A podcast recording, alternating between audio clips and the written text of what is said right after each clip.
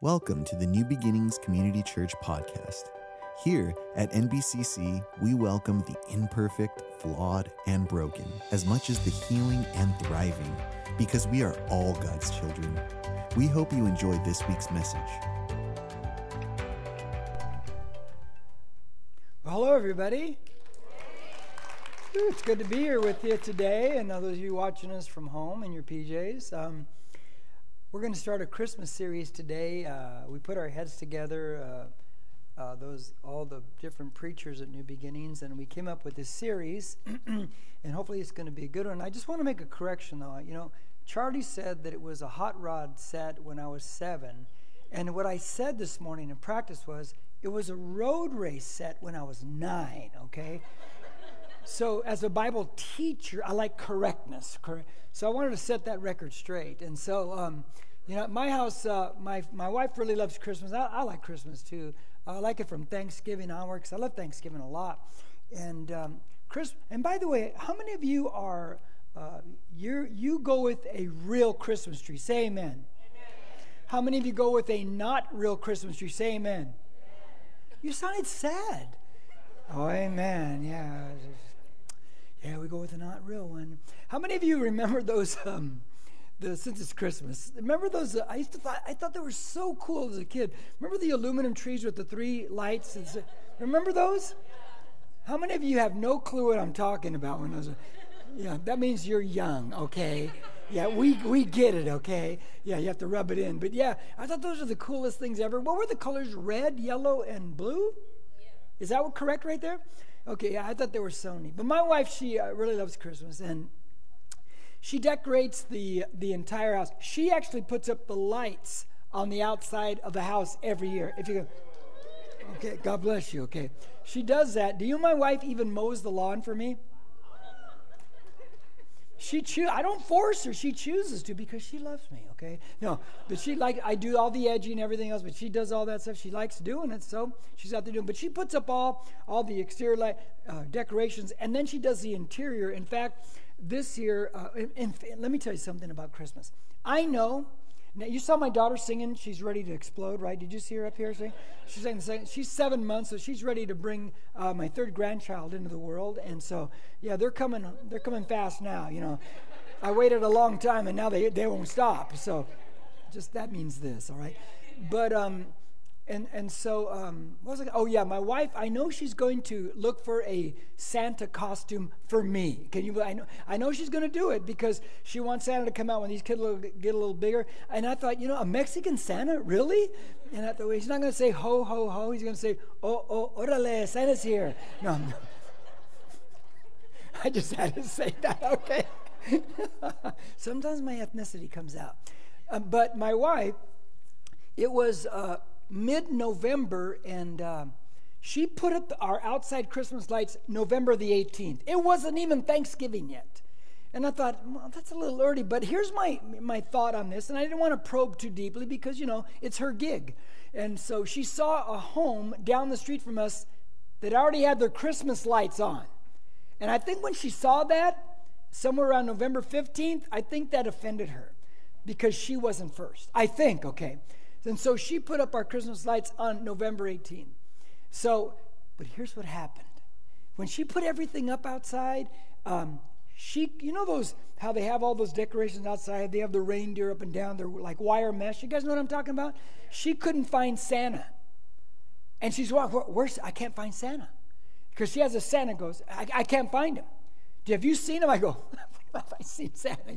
You know, and she goes, maybe he's in the garage. And she's walking around. She can't find Santa. And I'm thinking, well, I wanted to say stuff, but I didn't say it because I knew it wasn't funny, all right, for her. But for me, it was. I thought, well, maybe he took a wrong turn at the Galleria. I know I'm thinking these things.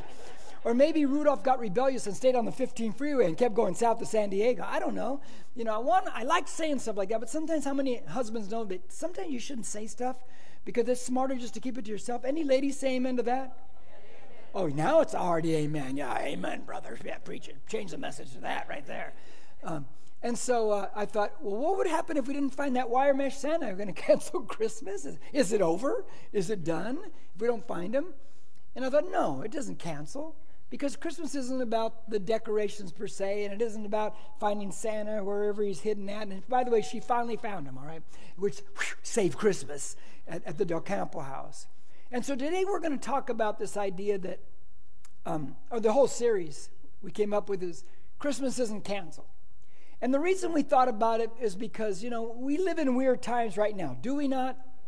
It's just different. It's just really weird. And, you know, I've, um, I, I, you know, some of us who are around my age, we've seen a lot of strange stuff in our lifetime, have we not? We've seen a lot of cool stuff in our lifetime. There's just the changes that have been so dramatic, and now we've had a really weird year, and I think most of us are ready for the year to be over.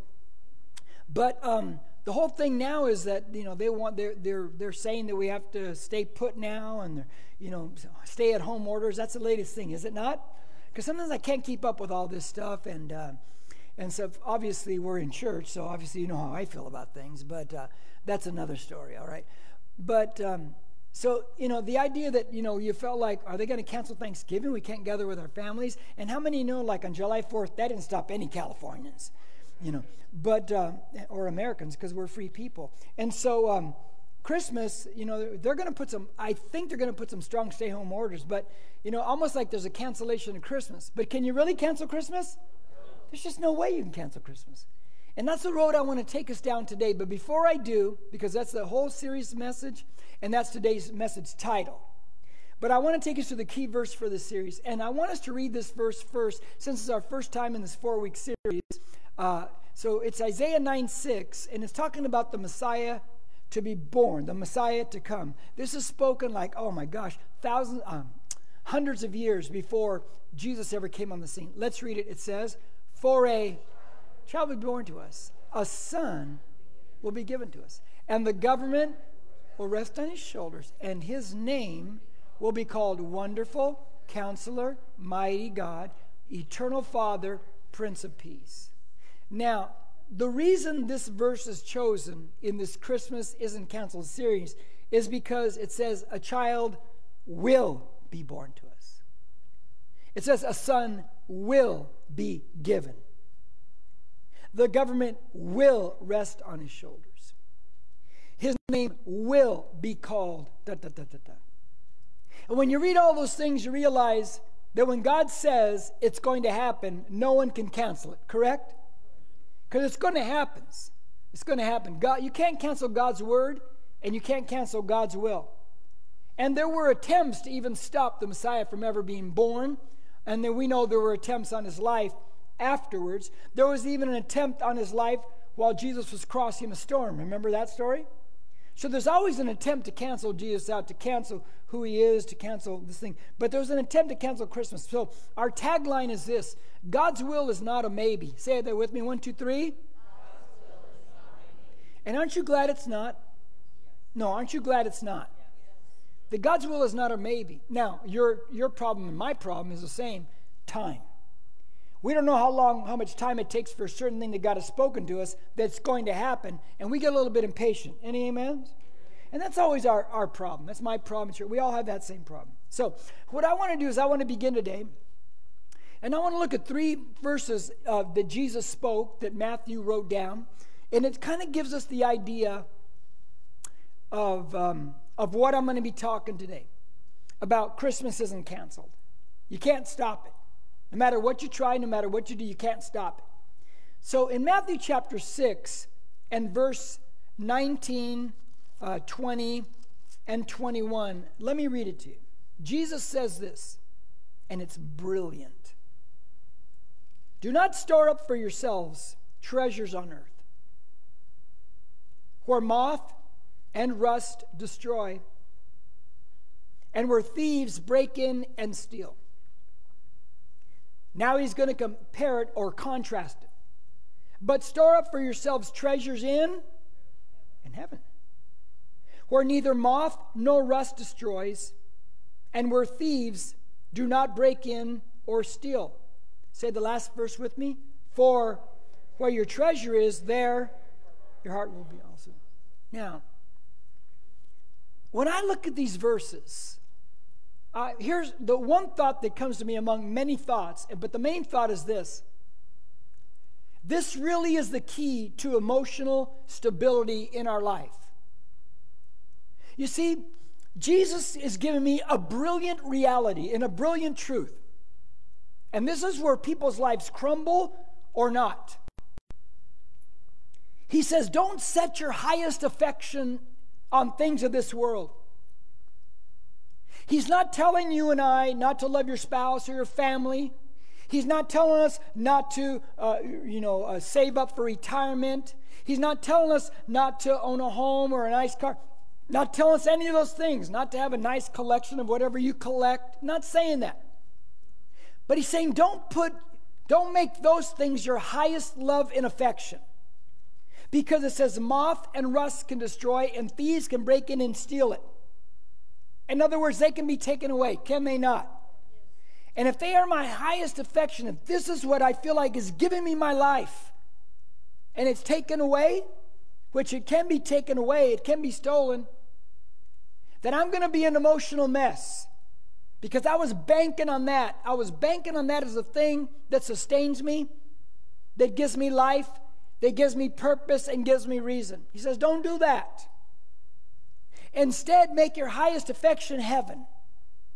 In other words, God. And why does he say that? Because moth and rust cannot get into heaven, can it? No thief can break into heaven and steal Jesus, can they? Jesus is not in heaven going, Hope no one breaks in. No, he's not doing that. Because no one can. Because you see, that's a secure place. That's a place that is and, and cannot be altered. So if my highest affection is in God. If I put that, my treasure is in heaven, that's where my heart's going to be. I love my wife. I love my kids. I love my grandkids. I love the home that I live in. I like my truck a lot. I don't love it, but I like it a lot. You know, I like, there's a lot of things, but that's not my highest affection. And if we make it, the, if we make, if we make God our highest affection, we remain emotionally stable no matter what happens. I'm not going to tell you you're not going to hurt. I'm not going to tell you you're not going to grieve. But you will remain stable, will you not? Because you see, the whole idea is this it cannot be taken away. God cannot be taken away. Now let's take that stream of thought. And the idea now is that possibly they're going to tell us stay home, stay away from people Christmas. The idea of potentially, in a sense, canceling Christmas. Can they cancel Christmas? No, they cannot. Because Christmas is not primarily external, is it? Christmas is where? It's in your heart. Jesus was born in Bethlehem, but where else was Jesus born? In our hearts. And when he's in our hearts, nothing can stop, nothing can take it away. Jesus was born in my heart August 12, 1979. And because he lives internally in me, nothing can stop it. Nothing can. Now, I want to take that idea that he cannot be canceled, Christmas cannot be canceled, because it's not primarily external, it's internal. Now, um, I want to read Matthew chapter 2 as we get into this, because I want to begin. Here's what we're going to do today. Let me, I'd like to tell you what we're going to do. I'm going to read a couple verses.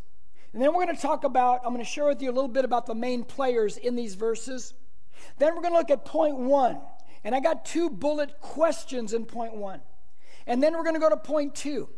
And then we're going to got four bullet uh, elements of what a person who continues Christmas or a follower of Christ looks like. And then we're going to bring that baby home. Sound like a plan?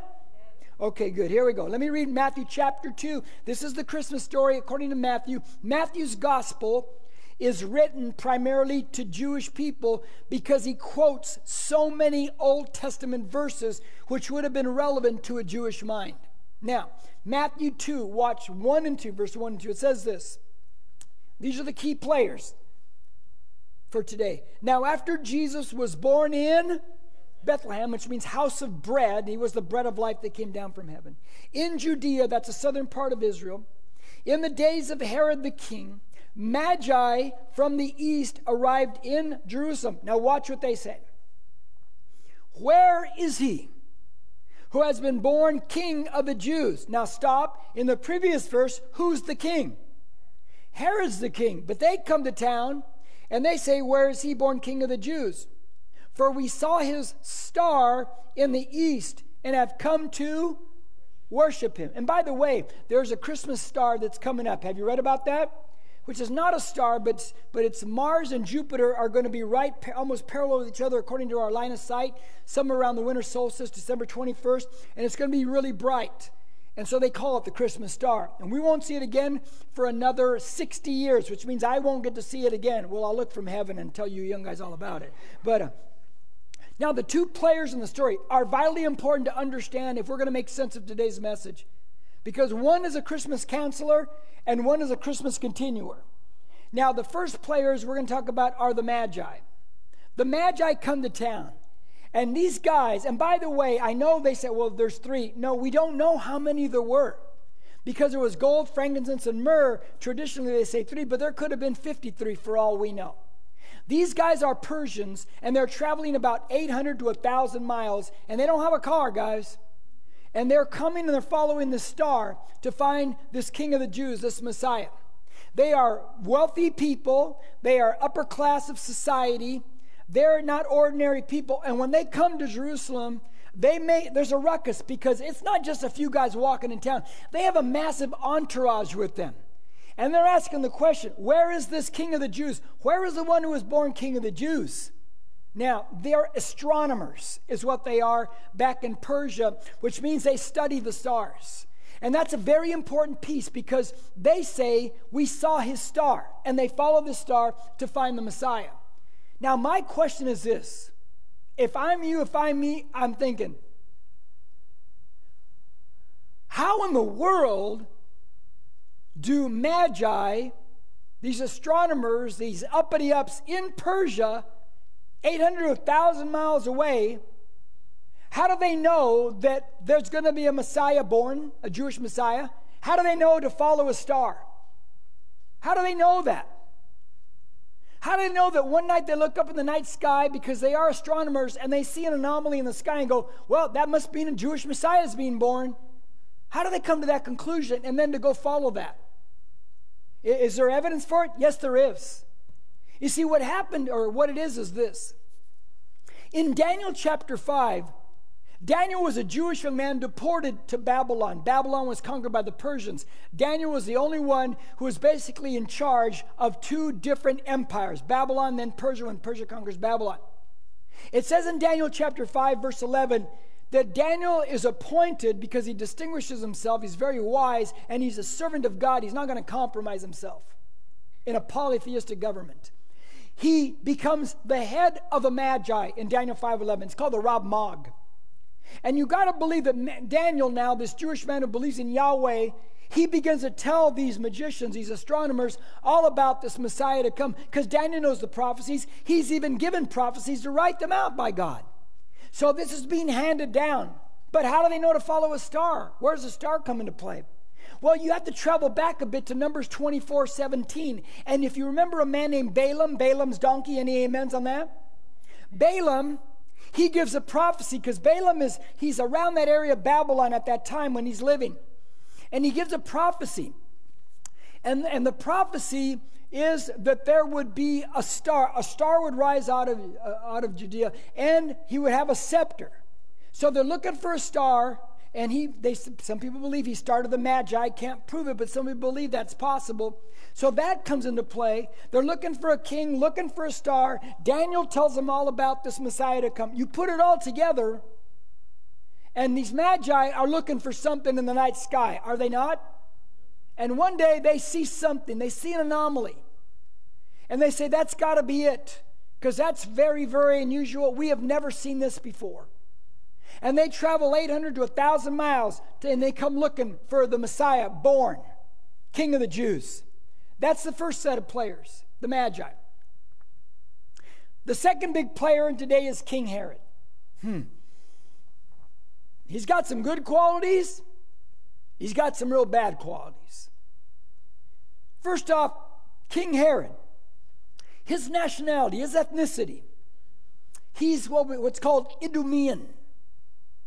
He's one half Jewish and one half Nabatean.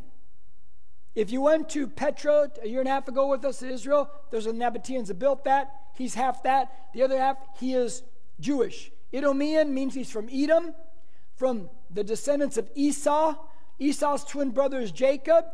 Jacob descendant is Jesus Christ. So you have Jacob, the twin brothers here, and you go about 1900 years, 1800, whatever it is. You go down, and the descendants, Jesus and Herod, are going to meet again. Can you believe that?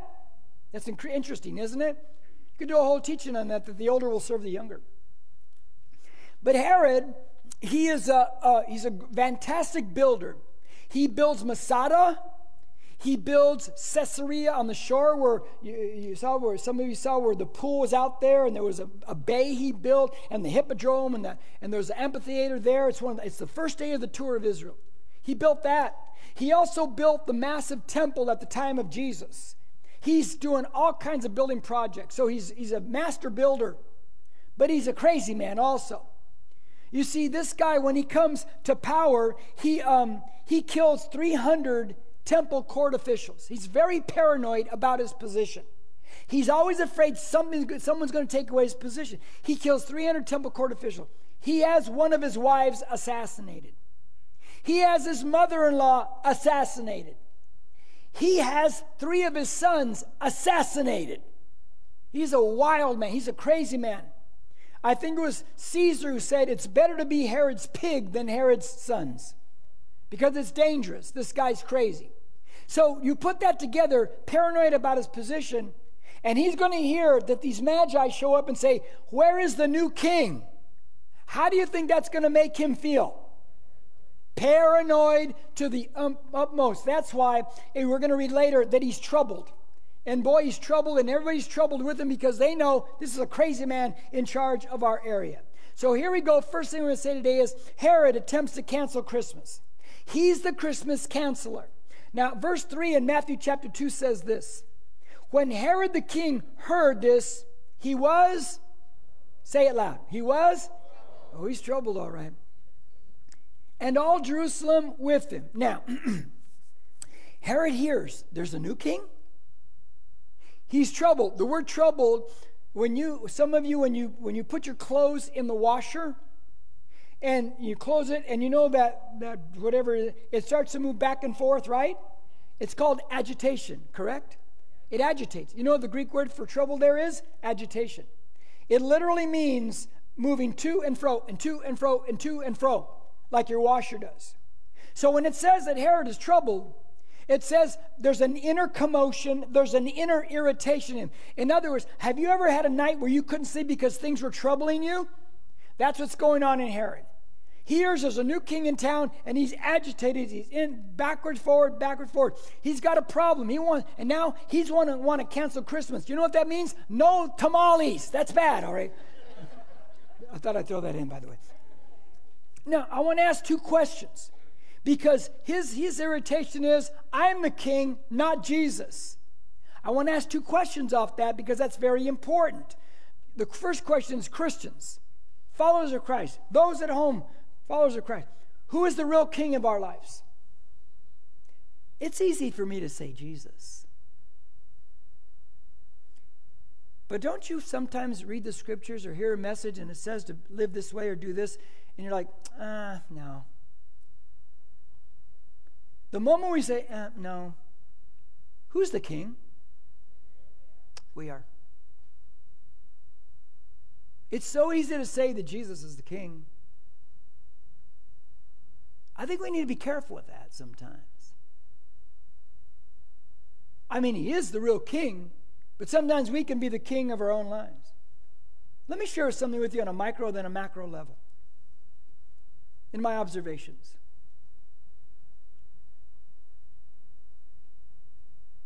I couldn't, you know, some things just really, I, I don't fully understand why. Uh, but a couple people shared with me over this year because, boy, we had a lot of turmoil in America. And I heard about some families because some family members were on the Republican side, some family members were on the Democratic side. And in some families, they wouldn't even talk to each other anymore because of that. I thought, how puny are we? That you won't talk to your own blood? that you would cut them off? Like Herod wanted to cut off Jesus? You see, it doesn't make sense to me. Because what happens is when we say, no, my way's the right way, I cut you off, we become little dictators, do we not? And who's the real king at that moment?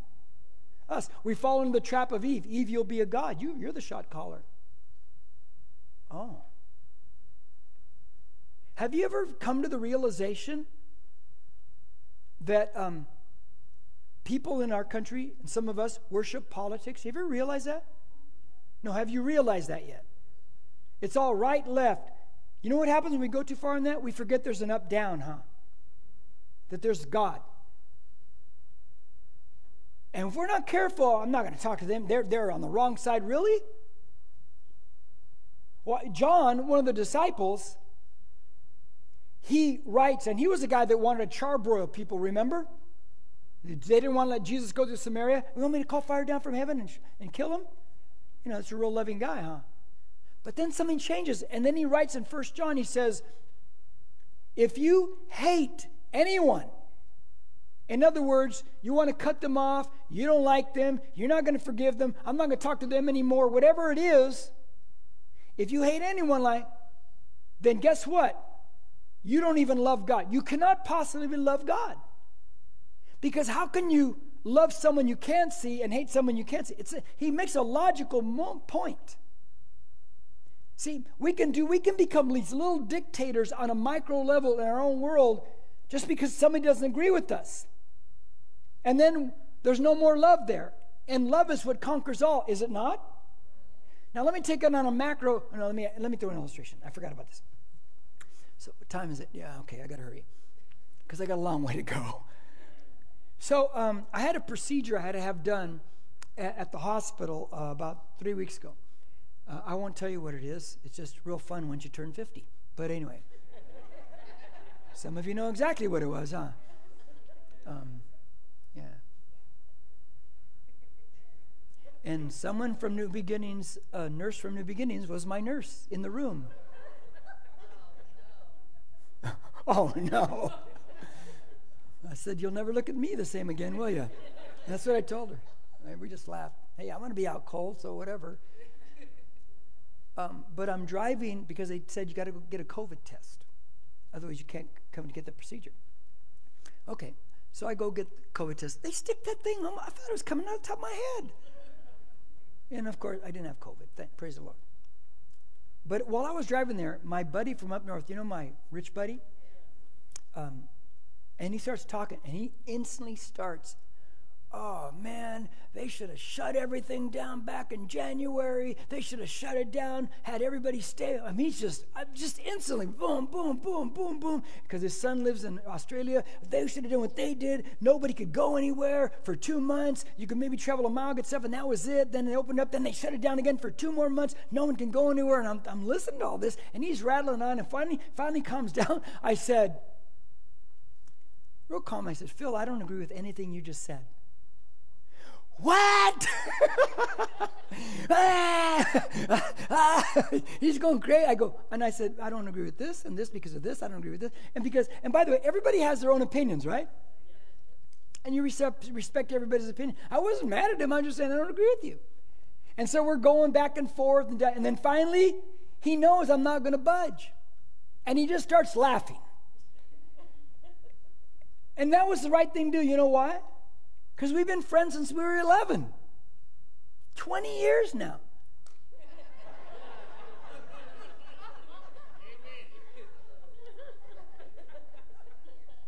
We're taking names. But anyway, because we're friends. Just because we disagree with each other doesn't mean we're going to cut each other off. Doesn't mean we're going to hate each other. If you disagree with me, I'll still respect you and I'll defend your right to believe what you believe. But we live in a time frame now, and some people think they're little dictators, huh? They walk around thinking, you better believe the way I think, or else I'm going to get in your face and you're wrong, or I'm going to cut you off. That is so wrong. That goes back to Genesis 3. You're going to be a God. Now, let me give you a macro level, because this is where it gets dangerous. Um, uh, some of you probably heard of Friedrich Nietzsche. He made the coined the phrase in the late 1800s God is dead. He said that we no longer needed God. He was a fairy tale, this and that, and we figured it out for ourselves. Science has proven all this stuff. He dies in 1900, but he made a prediction. He said, because God is dead and there's no more God and God will be gone, in the 20th century, which is 1900, he said it would be the bloodiest century ever. And it was. I mean, it was by far the bloodiest century ever. And why? He said, well, because there would be no more God, there's no more morality. There's nothing to hold man in check. You see, man is depraved, is he not? And depraved, if in case you don't know what that New Testament word it means, a very wicked mind. You and I both know, left to ourselves, we can come up with some pretty wicked stuff in our head. Any amens? Let's be really honest. The problem with the world is not everybody else, it's you and it's me. It's every one of us.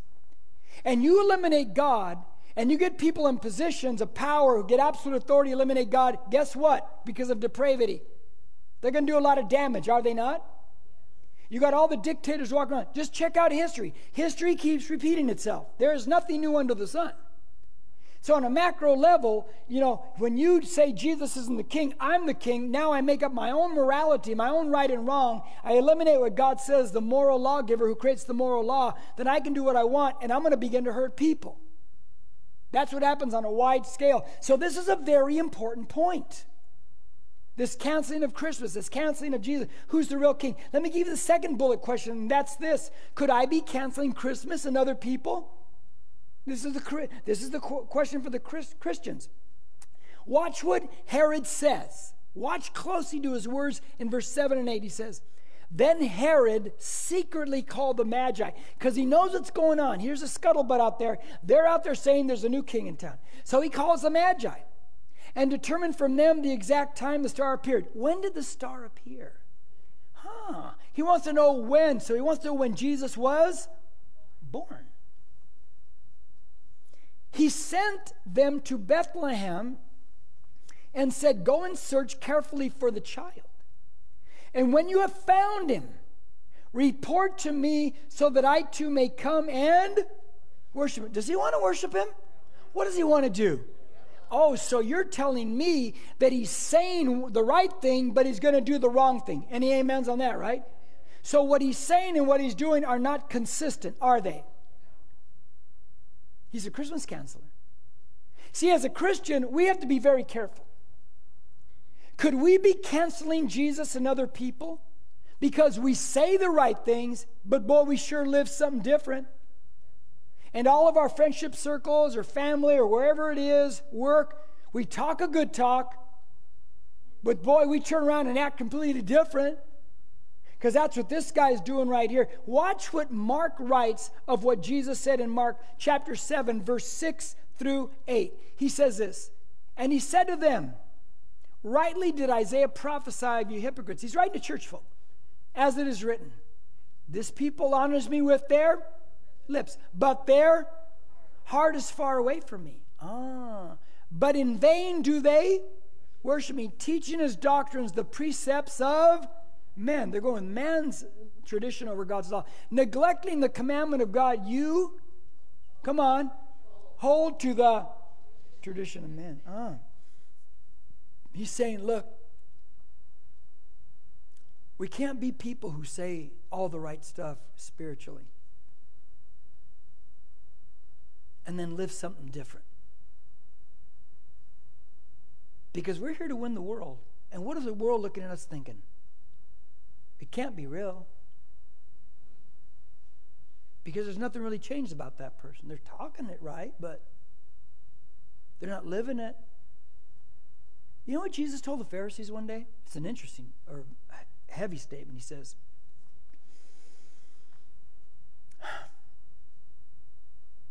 You travel about on sea and land to make one convert. You go to great lengths to, to win someone to God. He said, but when he becomes one, when you make that convert, he says, you make him twice the son of hell as you are. In other words, you lead him to Christ, but your lifestyle leads them away from living the way Christ would want them to live. You know, we got to be careful with that, huh? Look, I'm going to tell you something I'm guilty of, we're all guilty of, but I think it's a proper illustration of this.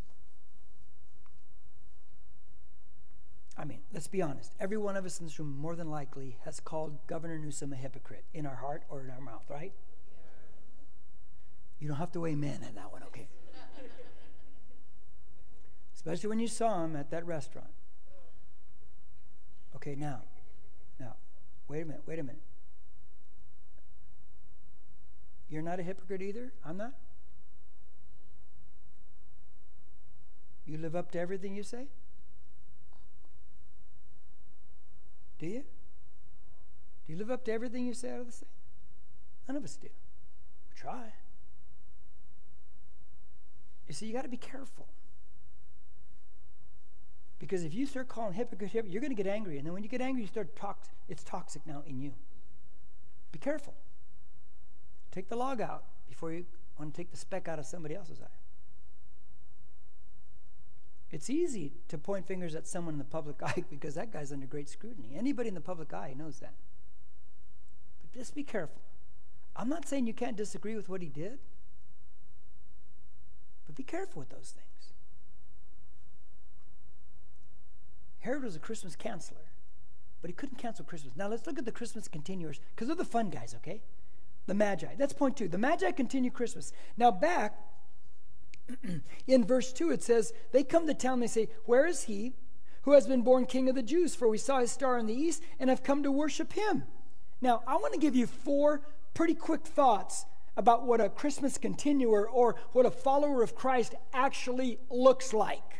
Because these are the things you and I, as followers of Christ, we should, these should be consistencies in our life if we're going to continue this whole Jesus thing that he's born in us and Christmas lives in our heart, etc. Now, the first thing is this they desire to be with him. Their whole thing is, where is he? I want to be around him. I want to go find him. They've traveled 800 miles. That tells you where their treasure is. Their treasure is to find him. That's where their heart is. Any amen? How far will you travel to worship Jesus? How go at lengths will you go to be with him? Now, That means, um, that means they have a deep desire and a hunger to be with Jesus. Could you, where is your, I'm going to get too hyped up. I got to slow down. Where is your hunger level for Jesus right now? Come on, be honest with yourself. Did it used to be here, but now it's way down here? Where's the hunger level at? See, the shutdowns, as a pastor, I have to look at things spiritually, logically, and reality is there are many people that are getting, uh, they're beginning to be lulled into comfortability on Sundays, are they not? And that's what's happening.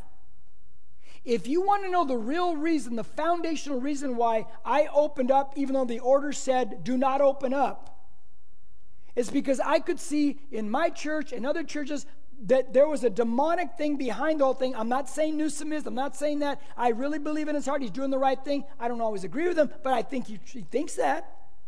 But I thought there's a demonic thing. They're going to destroy the churches. And so I had to make a call, and I made that decision. And so I said, We're going for it. And I'll just have to face the consequences when they come. Because there are churches that will never make it back. They'll never make it back. There are Christians that you're never going to come back, are you? Because it's too comfortable now. They desire to be with Jesus. That's a great thing.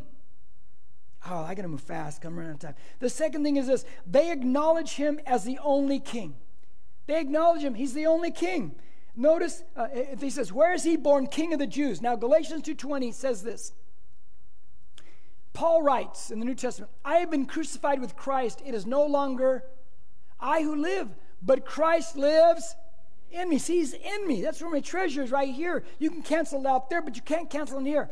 And the life which I now live in the flesh, I live by faith in the Son of God who loved me and gave himself up for little old me.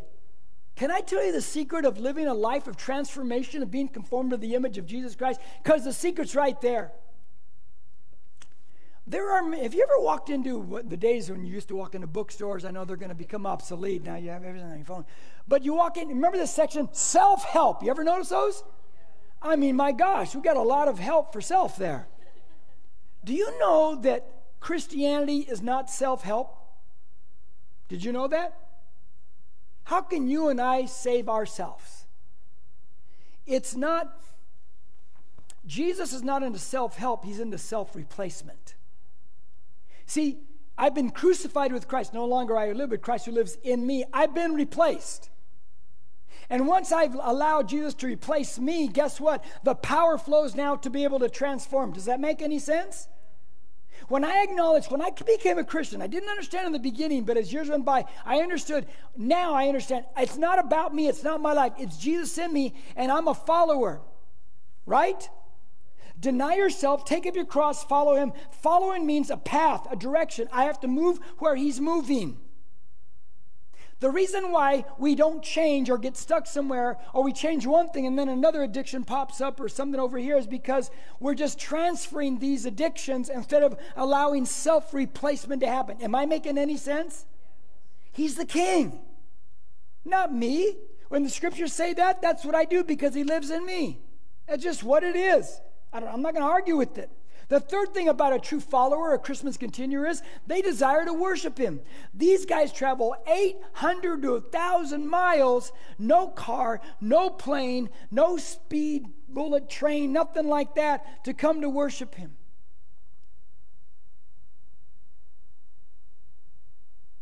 Hmm. Can't even get out of our pajamas.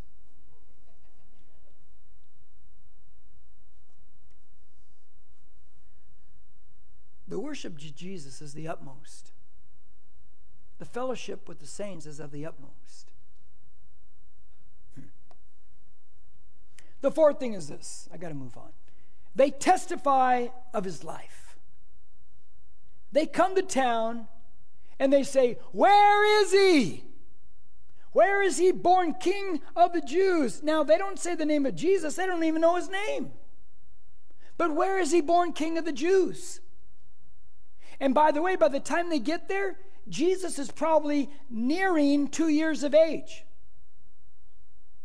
So I know I just blew it on your nativity scenes, but don't throw them away, okay? I'm going to make it worse for you even next week on real stuff, okay? And now, they come and test. We saw a star. You know, we live in a day now where they tell us, keep Jesus to yourself, huh? Boy, but you can talk about Buddha and Allah and everything else, but not Jesus. And why? You ever think about why that is? You ever think about why Jesus? Don't talk about him. Because the other ones are dead, and Jesus is alive, and every demon knows that. Why does it create such a stir, such a tenseness when you bring up Jesus? Because the demons, if you could see them, they're like, ah! you know, they're doing all kinds of stuff. I'm being, I know it's funny, but I'm being honest. It's a real demonic, angelic battle. God, Satan, it's really true. It's a real, real deal. And the big thing nowadays is keep it to yourself. Did Jesus say to keep it to yourself? Oh, no. Oh, no. Uh uh-uh. uh You don't keep it to yourself. You have take every opportunity possible. Now, I got I got to finish. I just got to finish. It's so much more I want to say too, but um,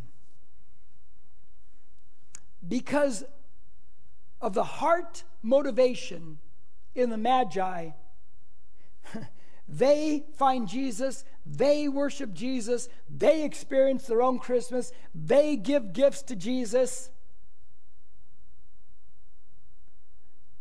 That's interesting. Some of us won't give anything, Jesus. they give gifts. They celebrate Christmas. It's not going to be stolen. It's not going to be taken away. It Can't be taken away. It's in the heart. Where your treasure is, there your heart is also. But there's a contrast, huh? Herod, he tries to cancel Christmas.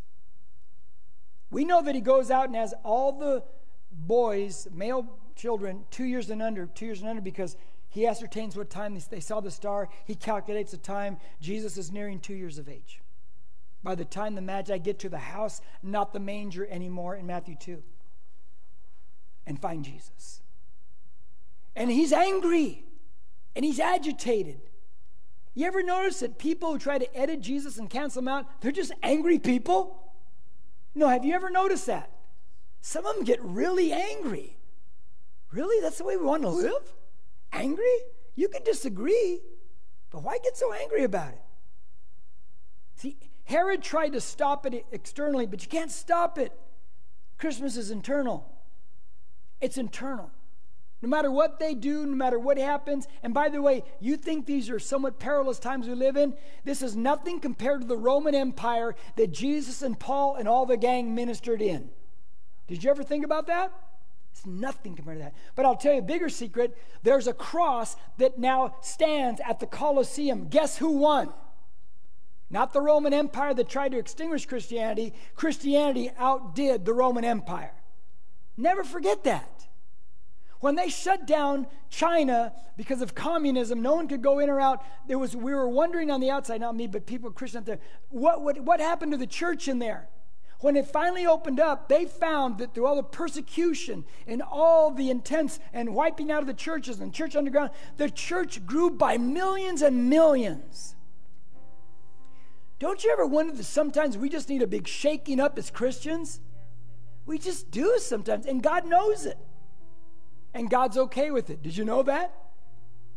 Because otherwise, some of us, it's like the old saying goes, we're just no good till we're like a tea bag. We're no good till we get in hot water. We need shaking up now. I got to finish this way. Uh, I wanted to say something, but I don't have time. Okay, I'm a movie guy. I know it's shocking. I've talked about this movie many times. It's one of my favorites of all time. Can you guess which one? Gladiator, is one, but not today. Shawshank. 26 years. I gave you 26 years. I won't tell you the ending in case you never saw it because it's fantastic. You got to see the whole thing. But it's a story about Andy Dufresne. And uh, his wife is killed, and they blame him for it. They take him to court, and he's sent to prison. He's innocent. He spends a couple decades in prison.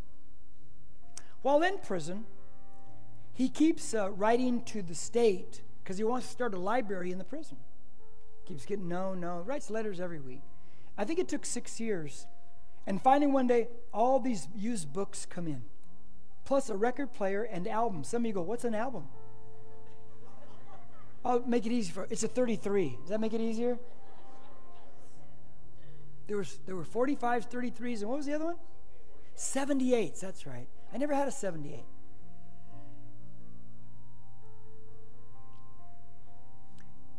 And he's in the office and he locks the door of the prison. And there's a microphone there that where you can speak in the mic and it goes to every place in the prison. He puts on one of the records of an Italian opera singer. And she's singing beautifully. And he takes the mic and he puts it to the, to the record player the hi fi. Said, What's a hi fi? You'll, you'll find out later. And she's singing through, this record's playing through the whole prison. And of course, the guards, everywhere, the warden, they're mad. They come in there and he's got the door locked. Open it up. They won't open it up. And then he's about to turn it off. And what does he do? Turns it louder. You got to understand that he's so powerless. It's the only time you have power. And you know, has power for two seconds. They break the window, open the door, the music stops. They throw him in the hole for two weeks. He gets out of the hole, he comes to the culinary where, where they eat at, to his buddies, and they said, How was it? He goes, It was the easiest two weeks I've ever done. Oh, oh, come on. There's no easy weeks in the hole in solitary confinement. He goes, Yeah. He goes, I think he said, I took my friend Mozart with me. And one guy says, They let you lug that record player inside there? He goes, No. No. It's in here. It's in here. And then he makes a profound statement. They can't take that away from me because it's in here. They could take the record player away, they could take the album away, they could take the mic away, but it's still the music plays in here. And you can't take that away. You know, when it comes to Christmas, last thought. You know, they can do stay home orders, they can do all kinds of things, and but they can't take this away. Because Jesus lives in our heart, does he not? And never forget that. where your treasure is, there your heart is also. Would you stand up with me? I'm going to go ahead and pray because I, I did go a little long today and we have another service coming in. And, so right now I'm going to sing a song. no, no. no, I'm not. I just want to pray before I let you go. Some things I want to remind you of too. But let me pray. Lord, as we just began this series, Christmas isn't canceled. Somebody tried to, couldn't do it. Somebody and a group of people continued it because the treasure, the heart was in Jesus. See, our Jesus is in our hearts, so it's internal, and no one can take that away. No matter what happens externally, no one can take that away. So it keeps us emotionally stable. Because nobody could take away Jesus. Nobody could take away Christmas. Christmas isn't canceled. A child will be born. A son will be given. The government will rest on his shoulders. His name will be called. It's going to happen. God's word, God's will cannot be stopped. Christmas isn't canceled. And I prayed that we take that with us. And I pray something in this message resonated here and those of you watching at home. Those of you going to watch this during the week or later tonight, let's remember some of the things that were spoken. And so we thank you, Jesus. You're so good to us. Help us to remember it's not self improvement, self replacement. We are not little dictators. You're God, we're not. What you say goes.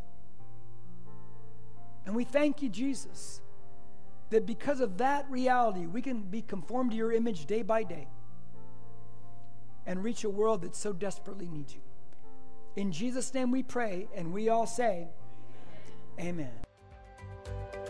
If you need prayer or dedicated your life to Christ, please reach out to us on our social media on Facebook and Instagram at NBCC Norco or email us at hello at nbcc.com. Thank you for listening. Don't forget to share and subscribe to this podcast.